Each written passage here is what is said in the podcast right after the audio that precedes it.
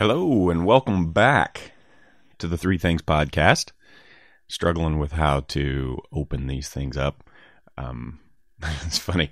I've had people say you should have intro music, and I don't know that. I don't know why that always seems a little grandiose to me. But I might. I might try some intro music. I don't know because I can't seem to figure out how to open this thing up. But anyway, welcome back or welcome to the Three Things Podcast. I'm excited to get a chance to talk to you today about a lifelong journey for me, and I think for probably all of us. Um, but it's a journey that I took as a career path at one point in my life, and I've, I don't know, I guess I've changed career paths, but never quit pursuing this. Um, and that is the concept of belief. Um, the idea that we all believe something um, even those of us who claim we don't believe anything, that is a belief that there isn't anything to believe in. Um, and so I, am tackling a big one today. And um, there are lots more than three things to say about belief, and I might do a three more things to say at some point. But these are three things that I am dealing with in my own life and struggling with, and and kind of just kicking a, kicking the tires on when it comes to belief. And I got a lot of things to talk about today, including Milli Vanilli, free cars, and funeral conversations. Um, and I've got a lot of quotes today. In fact, if, if you're listening to the Three Things podcast, you're going to hear a lot of quotes from a lot of human beings that aren't me. Um, and part of the reason for that is that I believe, we're going to start off with one of my beliefs. I believe we as humans are in an ongoing conversation about things that we collectively, as different people doing different things with different skills and different sets of um, just beliefs in life, that we are in an ongoing conversation, maybe a communal conversation about things, about um, what we can't see, um, including God, of course. And, you know, if you know me at all or you listen to these podcasts, you know that a big part of my life is kicking the tires on questions about God and gods and um, the kinds of things that we've been evolving in as a culture. But also, um, you know, we're in conversations about aliens. We're in conversations about um, forms of government, about r- civil rights, about um, human rights. Uh, we're, we're just in constant conversation. And I think we sell ourselves short as a human race and as individuals, even if we don't constantly um, beat on the door of other brains and constantly search um, the thoughts and feelings of others. And I mean other people from different perspectives, different religions, different cultures, all of that. Um, and so quotes are really important to me. And, and I very rarely take a quote that I found off of Goodreads or off of quotes.com or something like that because usually the quote that that I'm bringing has uh, more context. It's from a book, it's from a bigger thought, something like that. But what I'm hoping is that you'll hear a quote and you'll go, "Whoa, that's a smart person," and it wasn't me. Um, and I think the best thing I can do for you as an audience is aggregate some of the best thoughts on these three things that I'm, I'm um, talking about at any given time. And so, what I'm hoping is that you start to write down some of these names that you hear um, of people who are a lot smarter than me, um, that have kind of helped shape me and also kind of helped um, put these things together. So, anyway, as I start today, I, I'm going to start off with with a quote, but it's one that comes from my grandpa, my grandfather, um, Grandpa Mitchell um, died, gosh, I think almost 10 years ago now, um, was a preacher and like a, a, a, preacher. Like when you think of a preacher, um, especially if you aren't currently involved in church and you're not a religious person, when you think of a preacher, you think of my grandpa. I mean, eh, shirt, suit, and tie, um, polished shoes, um, tent revival kind of a guy. Um, very, very interesting man was grew up Catholic. Um, his parents were devout Catholics, um, and he had a really rough childhood. Ended up denouncing his family, denouncing his faith, um, trudging his own path um, into uh, evangelical Christianity, um, which then led my family into a long line of ministry um, in evangelical Christianity. So, just a, a, really sort of the epitome of what you would think of as a preacher, but man, a, a unique human being.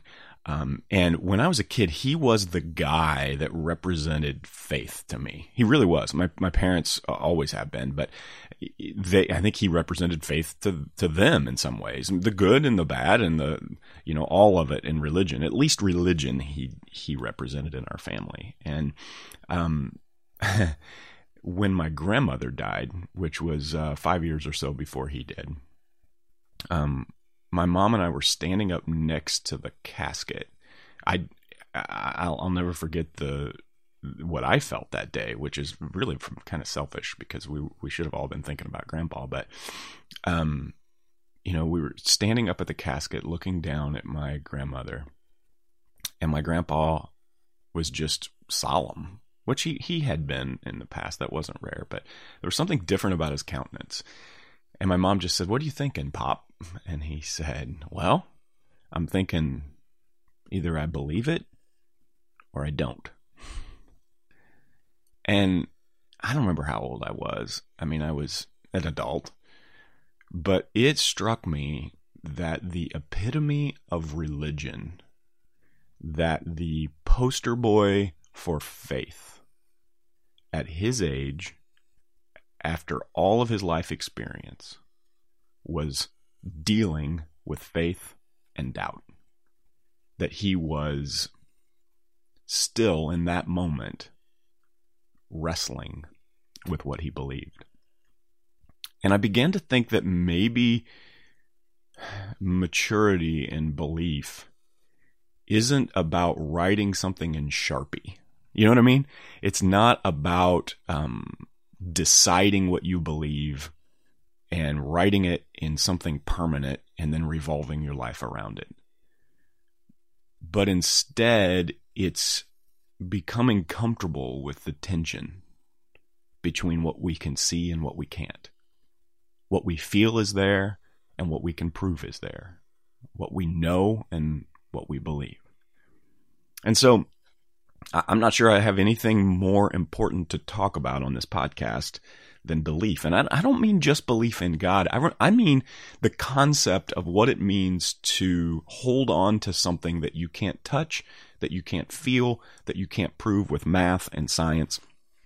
And I think the older I get, the more I get tired of the conversation about believing in God. Um, are so many more important things to talk about. Um, and I think the reason I'm, I'm feeling that way is is is because that issue itself is so um, it's just so overdone. It's so overcooked. I remember when I was a kid, there was this sense just that that I needed to convince people that there was a God and that um, people who didn't believe that there was a God needed me. And um, man, there there's just a, a, a relief as you get to a point where you you realize that belief is so much bigger than that issue. Um, and so I want to talk about it today. I want to kick it around. You're not going to like everything I say um, if you came from a religious background. And um, you're not going to like everything I say if you didn't come from a religious background the truth is you're just not going to like everything I say. um, and that is a promise. But um, I hope that you glean something from this today. I hope that you get a new energy for belief in a new way. And I'll, I'll, I'll tell you why by the end.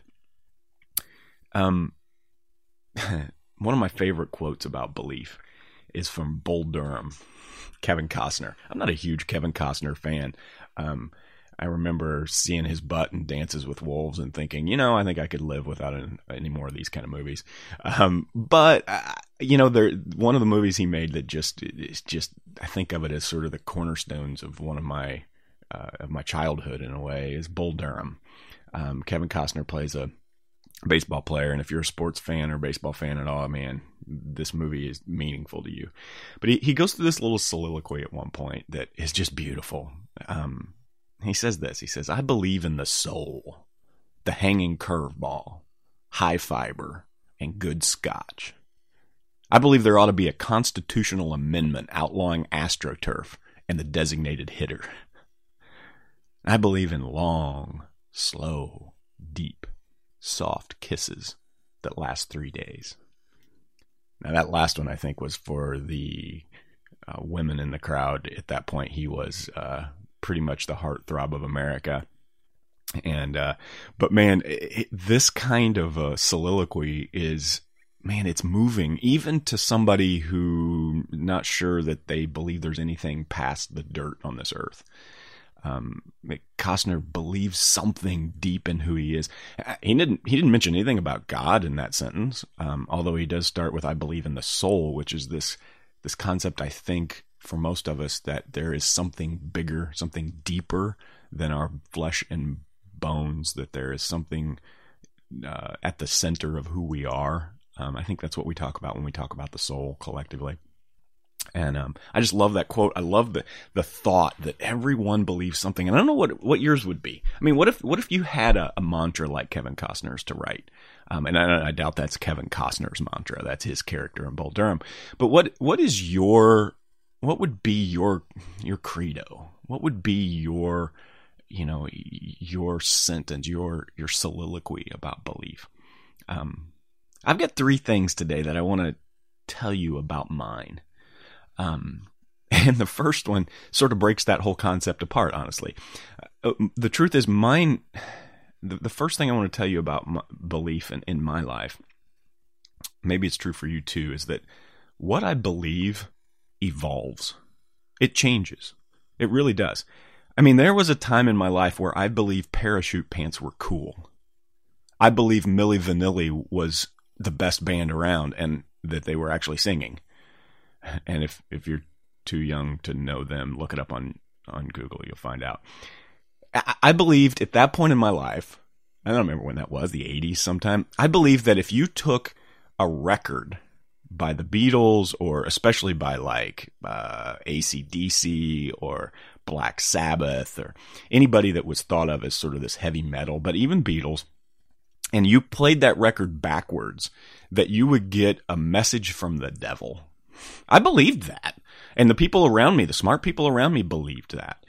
Um, and, and more important things too. Um, I remember really, really good people around me.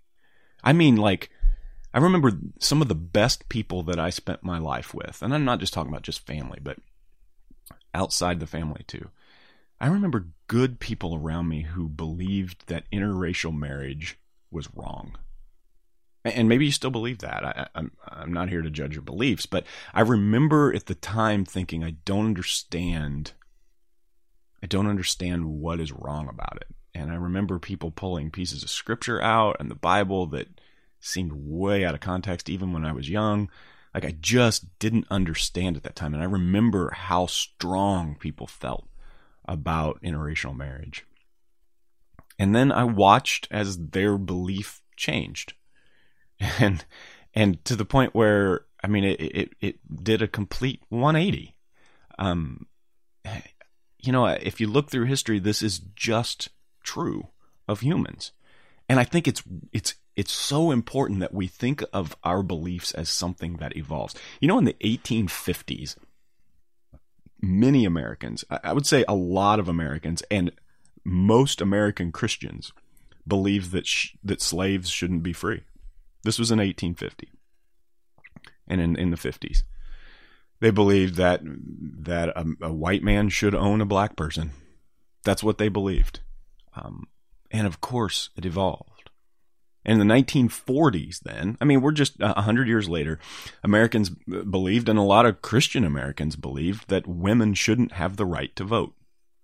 That women had a place in society and it was not, didn't have anything to do with a ballot.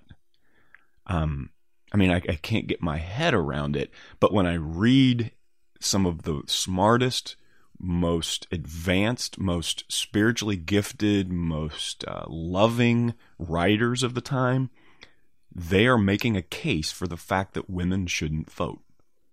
Um, and obviously, for most of us, that has changed and it's evolved. And then, even as late as the 60s, Americans still believed that white people deserved more rights than other people. And a lot of American Christians went through the Bible and pulled out pieces of things to to to kind of substantiate what they believed. And of course, many of us, most of us have have evolved in the way we believe about civil rights and about human rights and about skin color. And that was as late, I mean, as as late as the 60s. And man, it hasn't changed, friends. We we still are evolving and we still need to evolve. Every time I see somebody post something on Facebook, especially one of my friends who claims to kind of have a corner on God, you know, the kind of people who who believe that God speaks to them specifically and that God um that what you know God wants for you is different from than what God wants for them and that you know and, and, that they want to kind of impose everything that they're going through with their belief on you. And I see those things on Facebook and I think man have we learned nothing? Have we learned nothing about belief and about evolu- the evolution of belief? Um you know James one of my favorite writers and this is my you know I, I read a lot um this is one of my favorite writers in history um, is the brother of Jesus. And his writing is not necessarily amazing, but his perspective is what makes him one of my favorites. Um, he was the brother of Jesus, and he didn't believe in Jesus. Um, I mean, I, would you? I mean, really, would you believe that your brother was the son of God? Um, and he he lived with Jesus. He saw Jesus. He grew up with Jesus. He went through with Jesus as an adult and he followed around with Jesus and he and he never believed that Jesus was God. He never believed some of the things that Jesus said until Jesus died on a cross. And it, what he believes, what James believes, is that he watched Jesus die. Jesus came out of a tomb and and conquered death, and he he he came back to life and his whole attitude about Jesus changed. Um, I mean, it literally took being raised from the dead for James to believe his brother was God. And so, no matter what you believe about Jesus and God and all of those things, the perspective of James is so cool. It's just, I, I struggle with with doubt in my life, and, and my guess is many of you do too. Um, faith is not a gift of mine. It's not something I wake up and just believe. I have to kind of dig at it and work at it. And I think James is the same way. And so I, I feel connected to him in that way. But he says this. He says everyone should be now this is after he goes through all of this kind of evolution in his life about what he believes. He says everyone should be slow to speak and quick to listen and slow to become angry. I have to read it slow because it feels like it's like this rhythm. You should be slow to speak, quick to listen, and then slow to become angry. It's funny to me when I when I think about belief and I I think about my own life. Um, the older I've gotten, the slower I've gotten, and I hope this continues. But the slower I've gotten to speak, I remember there was a time that, man, I'm glad, honestly, I'm glad Facebook wasn't around. I'm glad Twitter wasn't around. I'm glad that Instagram wasn't around when I was in my 20s because I said some stupid things that I'm sure I would have said on social media. And I'm really glad nobody can, can look back and see what I said. Um, and I know that I hurt people by some of the things that I said and some of the stupid, ignorant comments I made about belief and what others should believe. And James says you should be slow to speak and and quick to listen. And to me, this is one of the things I'm learning about belief is that I should not dismiss someone who believes something I don't that I should be slow to dismiss, that I should be slow to speak up, that I should be slow to to just vomit all of my beliefs in the face of theirs. That there should be this sense of give and take to the conversation. And then James adds this really interesting comment that seems like it comes out of nowhere. He says you should be slow to speak and quick to listen. That for those of us who are getting past our 40s, that just seems like really good sound advice that we can all nod our heads at. You you have to learn that as you get older that you're better off if you're slow to speak. But then he says it's slow to become angry. And it in the, in his language there is this attachment to those first two sentences. And the idea is the faster you speak, the quicker you are to like share your opinion and and copy and paste that quote on Facebook and and call somebody something, the more you just become angry. Um, and belief leads to anger. Um, and so, man, if you find yourself sort of worked up um, when you talk about what you believe, James has from his experience and really good experience my guess is there's there's some really deep stories behind James' comment here. Can you imagine how many awful things he must have said to Jesus as his brother? Think about all the awful things you've said to your brother, your sister. James said some awful things, I'm sure, to Jesus. And he looks back now and says, I, I, wish I had been slower to speak. I wish I'd had been quicker to listen because it made me angry and I said some stupid things. Belief and sharing your beliefs without listening first leads to anger and just leads to this regret. I think that's part of what we're feeling from from James here.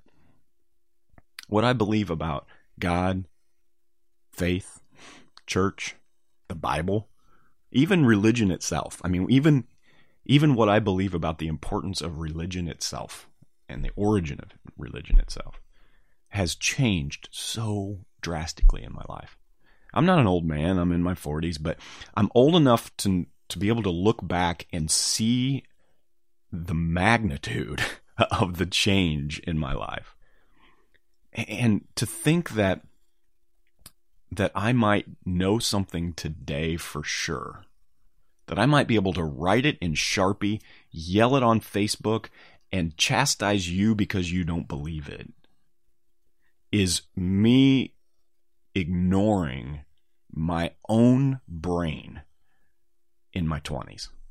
It's me denying the evolution of belief in my own life. It's ignorant.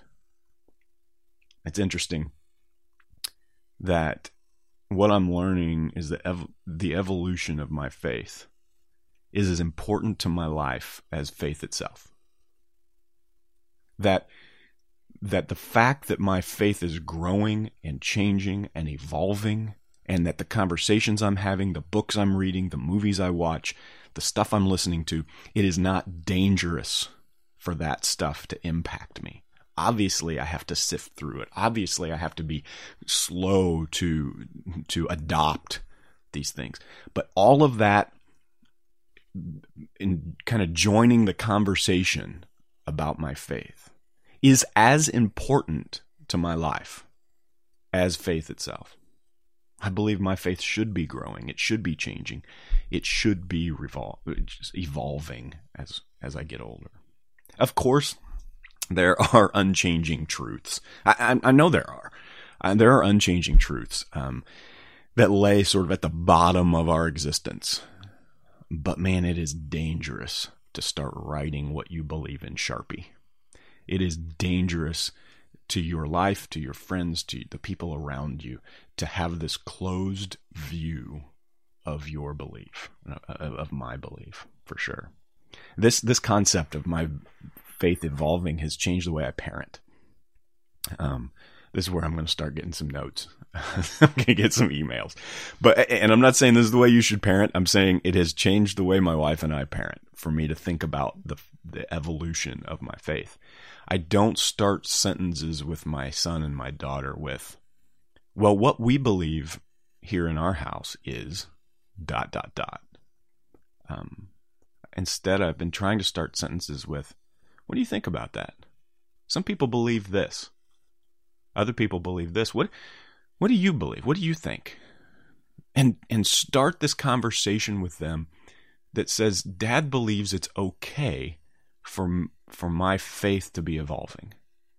Dad believes it's okay for him to believe one thing and me to believe another thing or for me to kind of wonder about the thing he believes. I think this is healthy. Um, this is why when my daughter and I when I put her to bed every night, we read quotes. We read philosophy. um, we don't just read uh, Noah's Ark. Uh, we talk about Noah's Ark. We do read Noah's Ark. We do talk about the Old Testament, the New Testament. We talk about the Bible, but we also read quotes from the Dalai Lama. We read um, quotes from all kinds of Eastern religions. That um, this is where I might get notes, but I believe in those moments it allows us to, for her and I together, to be able to give our belief space, breath, a place to operate. Um, and in the midst of those conversations, some of the most profound um, changes have happened in me and in her. Um, because we have together started to realize that our faith can evolve and that it should. So that's the first one. That took me a lot of time. I got to get moving, or you're going to get bored. Uh, the second, the second thing I want to say about belief is this: that what I believe about God itself. Now, not just I'm not talking about social issues necessarily here. I'm not talking about outside that. I mean about whether or not that there is a God and what this God's role is in my life. What I believe about God shapes and changes the way I see the world. It changes what I do inside the world. That the implications of believing in God are personal, there's no question, but they're also corporate. That there is also a communal implication for the way I see God or the way I see that there is no God. That that shapes the way I interact with people, that that shapes the way I interact with the world. Rob Bell, who is one of my favorite philosophers, name you should look up. Rob Bell says this. He says that that we shape our God and then our God shapes us. I'm just going to say it again because I think it's incredibly profound. We shape our God and then our God shapes us.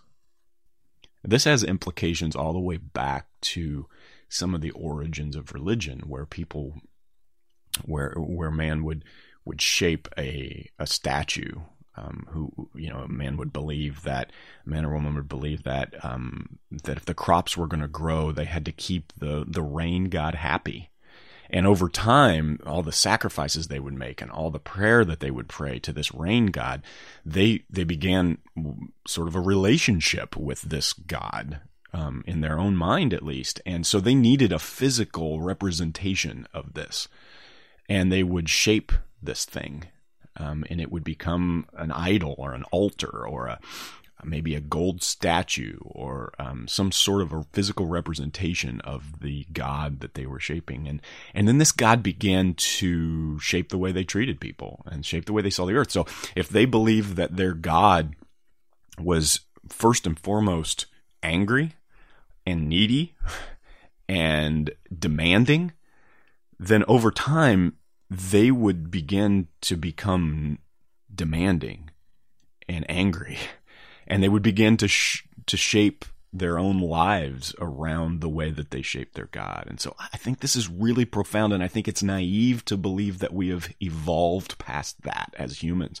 I think it's naive to believe that that somehow we have escaped in our 21st century thinking um, that as we begin to evolve an understanding about who God is, that it, it wouldn't have implications on our own life and the way that we interact with the world. And so what what I'm starting to see is that you know if I if I start to believe that God is harsh and eager to judge and sort of the policeman in the sky mentality, then man, it is so much easier for me to point and judge and it, it becomes the excuse for my own anger. But if I believe that He is full of grace, that His love is free, and that there aren't any strings attached, um, then this is how I treat the world. Now, if I if I believe that there is no God, that there is no reason for me to be here necessarily, other than whatever I can come up with on my own, that there is no end, that there is no um, there is nothing next then it, it allows me to interact with the world in a very selfish way. I can take what I want. Um, I just should get whatever I can get because this is it. Um, he who you know he who dies with the most toys wins. Um, and it begins to shape how I think about the world. Now, I'm not saying if you don't believe in God, you're a selfish person. I'm not saying that at all. I'm saying in my own life, I've noticed that the way I believe, uh, that my beliefs are shaping how I act and how I change. And and some of the, I mean, gosh, some of the best humans I know believe that there is no God. Um, but what they believe is that there is a purpose um, and that there is a reason for us to exist as humans and that they're you know uh, they may have more purpose than i do in life when it comes to that and so um, our beliefs about who we are and what we do they they shape us they shape us when i was a kid I don't know. I don't know how many times this happened. I'd have to ask my mom and dad, but it seems like it happened a lot that I would be sitting at home and my dad, you know, my mom would be off um, in town somewhere and my dad would get a phone call and I would kind of hear one end of the conversation, you know, just my dad's end. And he would say, Claudia? Yeah, yeah, yeah. Oh, oh, well, oh, okay. Well, what happened to your car? You, you gave it away? Oh, oh, okay. Well, I'll, I'll, I'll be there in 15 minutes. And I don't know how many times this happened in my life. Maybe it wasn't as many as I remember, but it I have memories of my parents, and especially my mom, just giving her car away. We had two, and this person didn't have any. And so she just gave it away. And my parents did not have much money the car that she gave away often had major problems. I remember one car she gave away only had one front seat, um, and it had that problem. Maybe your car had this. It was like in the '90s. It had that problem where you'd turn off the ignition and it would still run for a while, like you know. And she she gave it away. It was the thing that she had, and that person didn't have any. And as I got older, I realized that that her generosity didn't just come from inside her as a person that it wasn't just that she was a good person that my mom and dad aren't just good people you know? But that the what they believe about the universe what they believe about who god is and what god is in their life shapes the way they interact with the world. So what they believe about god and i, I remember this growing up and I, I still hear them talk this way is they believe that God's gift to them is infinite. That there is no uh, that his gifts, that his generosity is not finite. That he doesn't just have, you know, four thousand cars to give away in 2015. You know, he does. It's not that just in 2018 he's only going to give this many good things to the world, and when they're gone, they're gone. Be, because if you believe that, then you start to compete with the people around you for the good things, you know? But somehow my parents' beliefs evolved to a place where they believed that God's grace and God's gifts had no edges. Like there were no boundaries, there were no margins for God's good things. And and I've even heard him say before, the more they give away, the more he seems to give back. And and that means they can give without the feeling that they're competing with someone else for good things. And this, I think this is why we cannot ignore what we believe. Because it, belief is personal, but it is incredibly communal. It is at the heart of generosity, is it at, at the heart of doing life together as human beings. The third thing I, I be- want to talk about when it comes to belief is that um, is the concept of doubt. That uh, doubt to me, I remember when I was in middle school, I was struggling really badly with doubt. And you know, you you hear me tell about my grandfather who was preacher and epitome of it, and my family very deep into ministry, and um, dad a youth minister at that point, I think, and um, grandpa obviously in, in ministry and um, I just remember feeling a sense of guilt because of doubt that had had taken you know kind of taken root in my life as a middle schooler that it does for all of us but you know, I, I, I, felt like I was pretending. I felt like um, I was letting the family down. You know, all of those things. But when it comes to, you know, those conversations with your parents at that point in your life, you you begin to kind of shudder when you think about talking to your mom and dad about your doubts, you know. And I, I don't know, I don't know what the circumstances were. Um, I remember I was in my dad's old Chevy, like big old boat of a Chevy. Um, and I, we were driving back down the country road somewhere. I don't remember anything else about the, where we were other than that. And I, remember getting emotional and telling dad that I I wasn't sure I believed in God and that I didn't understand some of the things I was hearing. And um, I don't remember exactly the scenario, but I remember my dad's response. I don't remember what I was struggling with, um, but I remember my dad's response. There was a long pause. I thought there might it might be followed by timeout or something, but his response was something like he was really proud of me. that my faith was becoming my own. That I was growing up to a point where I understood the importance of doubt and faith. And um, dad, dad's a school teacher, science teacher, dealt with the evolution and creation concept uh, conversation all the way through the 80s and 90s when it was especially hot. Um, and dad had understood something that as a parent, I try to remember all the time, and, and shoot, as a human, I try to remember all the time. But he had understood something that faith and doubt aren't opposites. That they they're not two sides of a single coin, but that but they're closely related, and they're both really important. That doubting is a catalyst for new growth, new belief. Um, and and I think it it created this, I think, a healthy understanding of faith in me that I think made me a better preacher when I was preaching a lot. Um, I began to question things more without the feeling of guilt or without the feeling that I shouldn't. Um, I began to sort of think see doubt as again a catalyst or as a as sort of a ignition for for learning um, and it, it's created in me now i have this i have a confession I, I love alien shows i just love these shows i don't know if you see these on the history channel um, or on the Science Channel. One of my favorites is Ancient Aliens um, on on the uh, History Channel, where they go back into you know ancient Egypt and show how they think maybe the aliens helped build the pyramids. And I know that sounds ridiculous to some of you.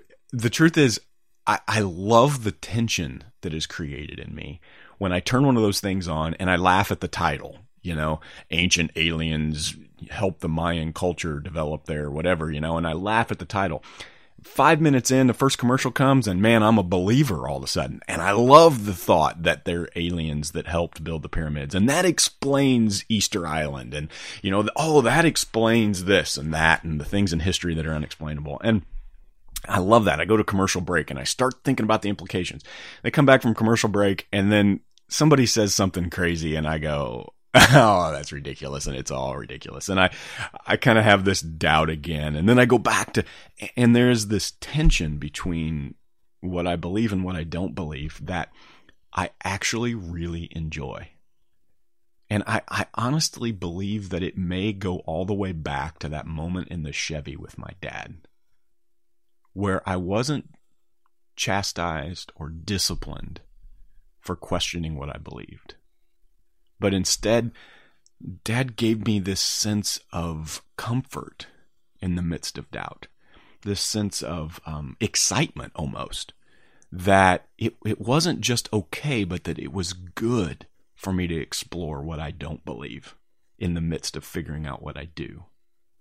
And so now I've, I've got this sort of this passion for trying to figure out how to live with the tension between faith and doubt. And I kind of love it.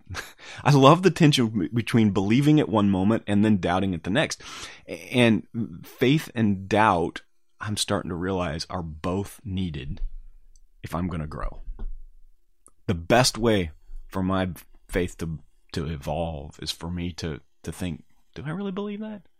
Do I do I really believe that women shouldn't vote?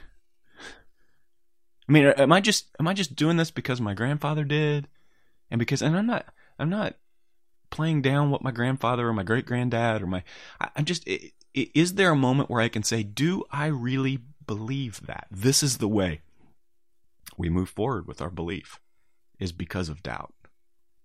Um, another quote for you. lesslie Newbigin, um, incredible theologian.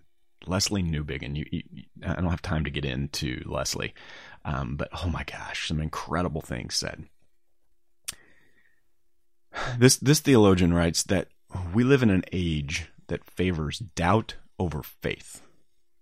And he even goes into we often speak of blind faith and honest doubt. that that we that our culture talks about faith being blind but doubt being honest. Um, and man, that's such a naive way of thinking about faith and doubt. It, it, but it's true. Our culture st- tends to to favor this idea of doubt um, over faith. But man, if you can start to see the tension between the two as something that is healthy, if you can start to see the ping pong back and forth of doubt and faith as something that will help you grow, it'll change the way you believe. Um, that that belief evolves, that it that it that it moves forward. Madeleine L'Engle says, "Those who believe they believe in God, but without passion in the heart, without anguish of mind, without uncertainty, without doubt, and even at times without despair, believe only in the idea of God and not in God Himself. if you're a God person, this is an incredible quote for you to internalize today. If if you come to a place in your life where you stop doubting if you come to a place in your life where you have written it in Sharpie and you have stopped moving forward, it may be the case that you believe in the idea of God and not in God Himself. I have a pause there because I, I think it is true in my own life that I become lazy when I write what I believe in Sharpie. Madeleine says, without uncertainty, without doubt, and even at times without despair. Belief like this, believing in God, may be that you only believe in the idea of God and not in God Himself. Because when you start to dig into whether or not there's a God, when you start to develop a growing, evolving belief in something, it comes with anguish of mind. It comes with uncertainty. And that concept that thought of doubt and faith ping ponging back and forth becomes important in your life. one of my favorite quotes too, Mark Twain. I got to end with this one. Mark Twain says, "Faith is believing what you know ain't so." you gotta love Mark. Faith is believing what you. Faith is believing what you know ain't so. Man, that might be as profound as Madeleine's or Lesslie's. just this thought that I, I don't think that what Mark Twain is saying is that you fake it. I don't think what he's saying is that you try really hard to believe something that isn't real. What he's saying is that sometimes you know it ain't so, and sometimes you know it is. and that that's what faith really is. That tension between the two causes growth. So, the three things I have to say about faith, about belief, is what I believe evolves, and it should. What I believe changes the way I see the world and the way I interact with the world. It really does. So it matters that I dig into this, that I read, that I listen, that I, as James would say, that I am I am slow to speak, quick to listen. And then finally that man, I can learn that just like my dad told me that doubt isn't a bad word. That that it is the evidence that my faith is growing and that I should keep digging. Well, I started with my grandfather. I left him standing over the casket of my grandmother. I mean, the epitome of religion, the epitome of belief, right? I mean, if the preacher doesn't believe, then where are we all, right? he stood over the casket and he said, I'm thinking, I either believe or I don't. And he looked at my grandmother and he said, I believe. And in that moment, I, I, I, I remember feeling new respect for him. That he, he wasn't believing because it was what he had always done. He wasn't believing because it was what he's always preached. He didn't choose to believe this thing because he wrote it in Sharpie in 1945 and he had never moved from it. In that moment, standing in that place, looking down at his loved one, he believed. It was an incredible example for me. I'm as I think back through this talk and and through the importance of belief in my life, I realized how many human beings shaped what I believe. But here's the thing. They didn't shape what I believe about Noah's Ark. They didn't shape what I believe about the Bible. They shaped what I believe about belief and about how I see the way I evolve in thinking about God and thinking about the way I interact with other people. And it reminds me that what you and I do today, no matter where you are today, no matter where you're headed today, that you have the ability and the um, implied uh, obligation to contribute to the conversation. That is not to pontificate and write in Sharpie on Facebook what is true and what is not, but to be slow to speak, quick to listen, and share in the ongoing conversation. To live in the tension between faith and doubt. Because one day, you will come to a point in your life, like my grandfather did, where you have to say, I either believe or I don't. And at that moment, what you want and what you need in your life is not a, a piece of paper with Sharpie on it. It's not a family history with a well written and recited comment about belief, but it is a tested, evolved and proved understanding of what's going on in your mind, in your heart, and as Kevin Costner would say, in your soul, at the deepest part of who you are. it's good stuff. Friends, this stuff matters. Thank you for taking time today to think about what you believe. And now it's time for the may